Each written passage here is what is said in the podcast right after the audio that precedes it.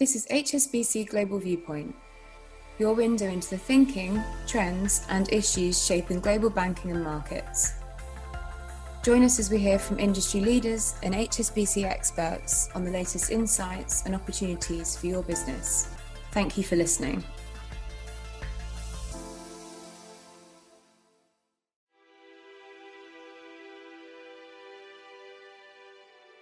Hello and welcome to the Macro Viewpoint from HSBC Global Research, our weekly podcast featuring the views of leading HSBC analysts on the outlook for the global economy and markets. I'm Piers Butler and I'm joined by Chris Brown Humes. Hi, Piers. Coming up on this week's podcast, we hear from Janet Henry, Global Chief Economist, about the implications of the huge fiscal stimulus by the US and the outlook for growth and inflation. The COVID 19 situation has taken a turn for the worse in Europe. We get the latest from economist Chantana Sam. And with a new wave of infections hitting India, could the country's impressive economic recovery be jeopardized? We find out from Pranjul Bhandari, Chief India Economist. All that coming up on this week's podcast, recorded on Thursday, the 25th of March 2021. Our full disclosures and disclaimers can be found in the link attached to this podcast. The global economy looks set for a strong growth rebound in 2021 as economies around the world recover from the pandemic. But with the US embarking on a massive fiscal stimulus program, what are the implications for the rest of the world? We're joined by Janet Henry, Global Chief Economist. So, Janet, two key themes in the report recovery and experiment. Let, us take those in turn. You're obviously seeing a strong recovery in the global economy this year. Yes, if look at our forecasts, we are looking for a synchronized recovery in the global economy. Virtually every country we forecast is going to see a significant bounce in average annual GDP growth rates. But a lot of that is just a reflection of the scale of recession that happened in 2020.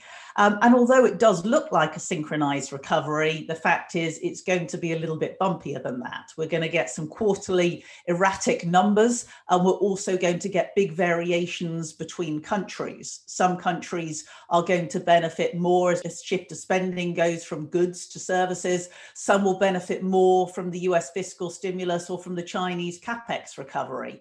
Um, and a lot of the moving parts relate to how the government strategies regarding the pandemic evolve. How quickly do they reopen their economies? And of course, how effective are they at rolling out the vaccination? Because that will be an important driver of that. So, all of these different factors will explain some quite big variations in growth rates between regions and even within economies.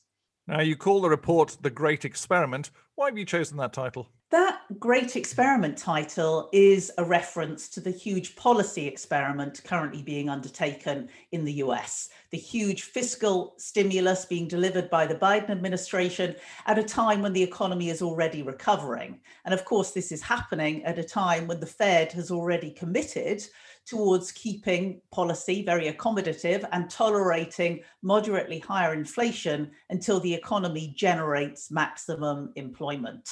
And it's an experiment because it might prove to be the most effective policy combination to lift US and global growth, but it could even be a big mistake, a huge shock to demand that pushes up inflation in the US, but also has big implications for the rest of the world.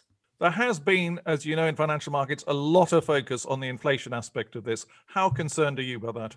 Well, the, the, concern about inflation is, is understandable to a large degree, given that oil prices have already risen sharply from their lows last year. Um, we've also seen other commodity price increases. There's growing evidence of shortages and bottlenecks in certain sectors, most notably the likes of shipping costs or indeed shortages of semiconductors. Um, and there is no doubt that inflation is going to be higher over the course of the next few months as all of those factors feed through. Um, on our forecast, we do see inflation slowing down in the US later in the year um, and in the Eurozone in, in 2022.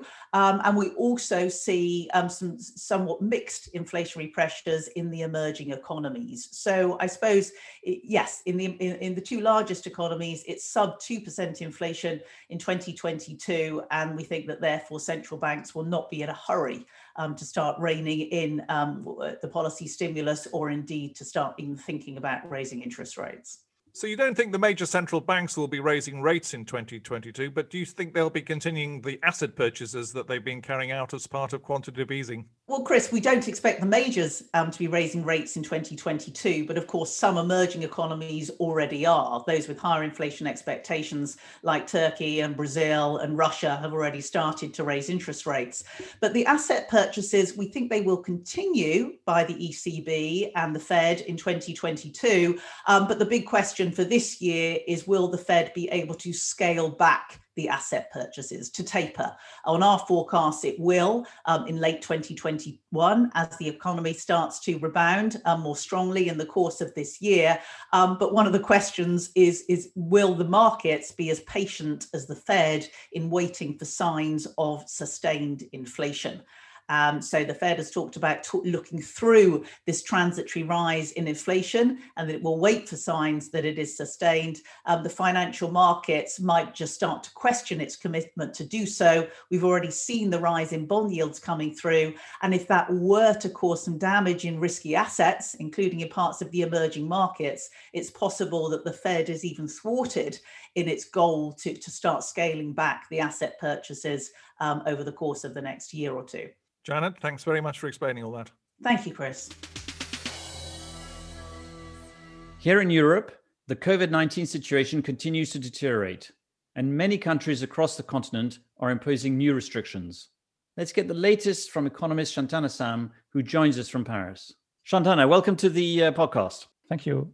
So, infection rates have been going up across the big four economies. What, what's the latest? Yes, uh, infection rates are rising quite quickly, especially in France and in Italy, but uh, also in Germany, where cases are a bit lower. The, the situation is uh, is actually quite better in, in Spain, but we also see uh, rising infection rates in smaller countries like uh, Sweden, uh, Belgium, and the Netherlands.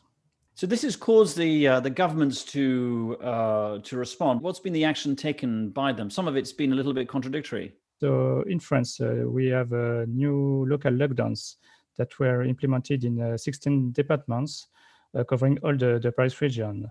In Germany, the government has just uh, announced uh, an extension of, of the current restrictions until at least the 18th of April, and they also flip-flop on the on the on Easter because he has announced initially a hard lockdown, and he, he finally decided to not apply it. So uh, it's quite a negative uh, point for the confidence in uh, in the government that is already very very low. And what's the latest on vaccinations? The suspension of the AstraZeneca vaccine uh, due to the blood clot scare has been lifted in most of European countries. But a recent uh, YouGov poll suggests that confidence in that vaccine has been uh, significantly dented. And so it's a big problem for the rollout uh, of the campaign in the, in the, coming months because if people are reluctant to use the, the AstraZeneca vaccine, it will delay further the, the progress in the vaccination campaign. The vaccination com- campaign is already lagging significantly compared to the UK or the US. Just to, to give an example, uh, in the UK, almost uh, half of people have received a, a jab. Uh, in comparison, in France and Germany, only 15% of uh, people have uh, received uh, a vaccine. So you listen to all of this, uh, and you would expect the economic data to be weak, but that's not the case. Why is that? Uh, yes, actually, the, the, March PMIs have been uh, surprisingly good, uh, both in the manufacturing sector, but also in the service sector, where we saw signs of improvement. But uh, we have to be quite cautious because uh, these surveys don't take fully into account the recent announcement on restrictions and lockdowns. And in addition, there was also some rise of rising cost pressure that could be negative for the margins of businesses and the consumption outlook. Chantana, thank you very much for joining us. Thank you. So it's bad news in Europe and it's bad news in India too, where new COVID 19 cases have surged in March. Pranjul Bhandari is our chief India economist and she joins us now. Pranjul, cases in India had been holding steady at the start of the year, but there's been a dramatic increase over the past few weeks. What's the latest? Uh, yes, indeed. So India is in the midst of a second wave with about 53,000 new cases every day. Uh, the country's total active cases are actually inching closer to the September peak. Uh, and the rise is not just led by Maharashtra, which has been the main contributor, but also other states like Punjab, Karnataka. Uh, the positivity rate is rising. The R value is again become greater than one. And health experts worry that this is a rapidly transmissible uh, strain Uh, thankfully, what we see in India is that you know the mortality rate remains low. Uh, it's definitely lower than the global average. So it's about 1.4. Global average is around 2.2. How's the vaccination program progressing? Well, you know, with the entry of private hospitals, the uh, the pace of vaccination has picked up in March.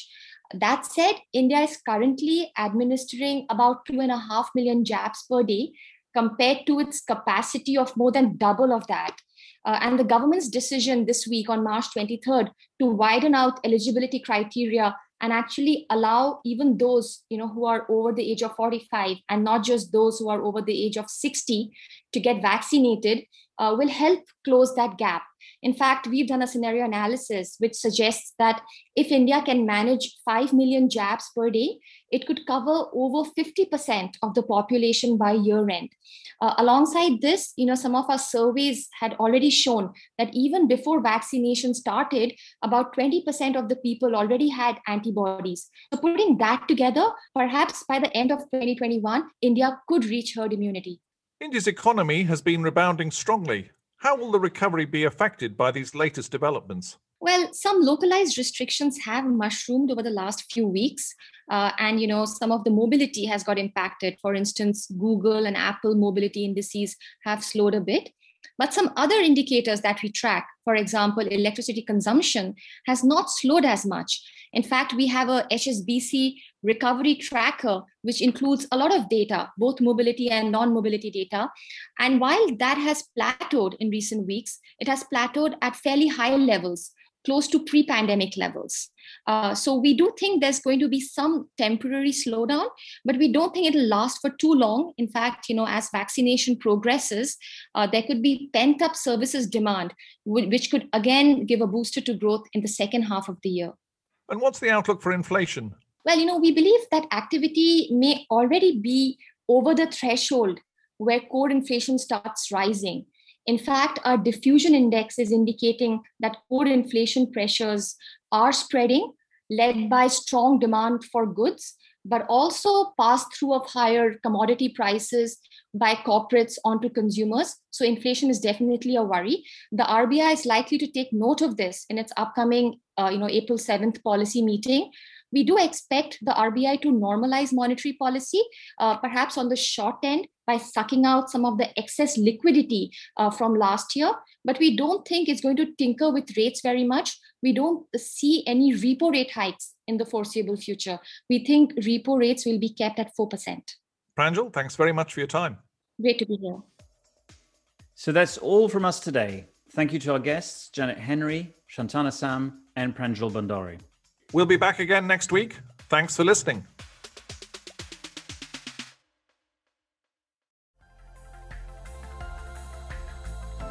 Thank you for listening today. This has been HSBC Global Viewpoint Banking and Markets.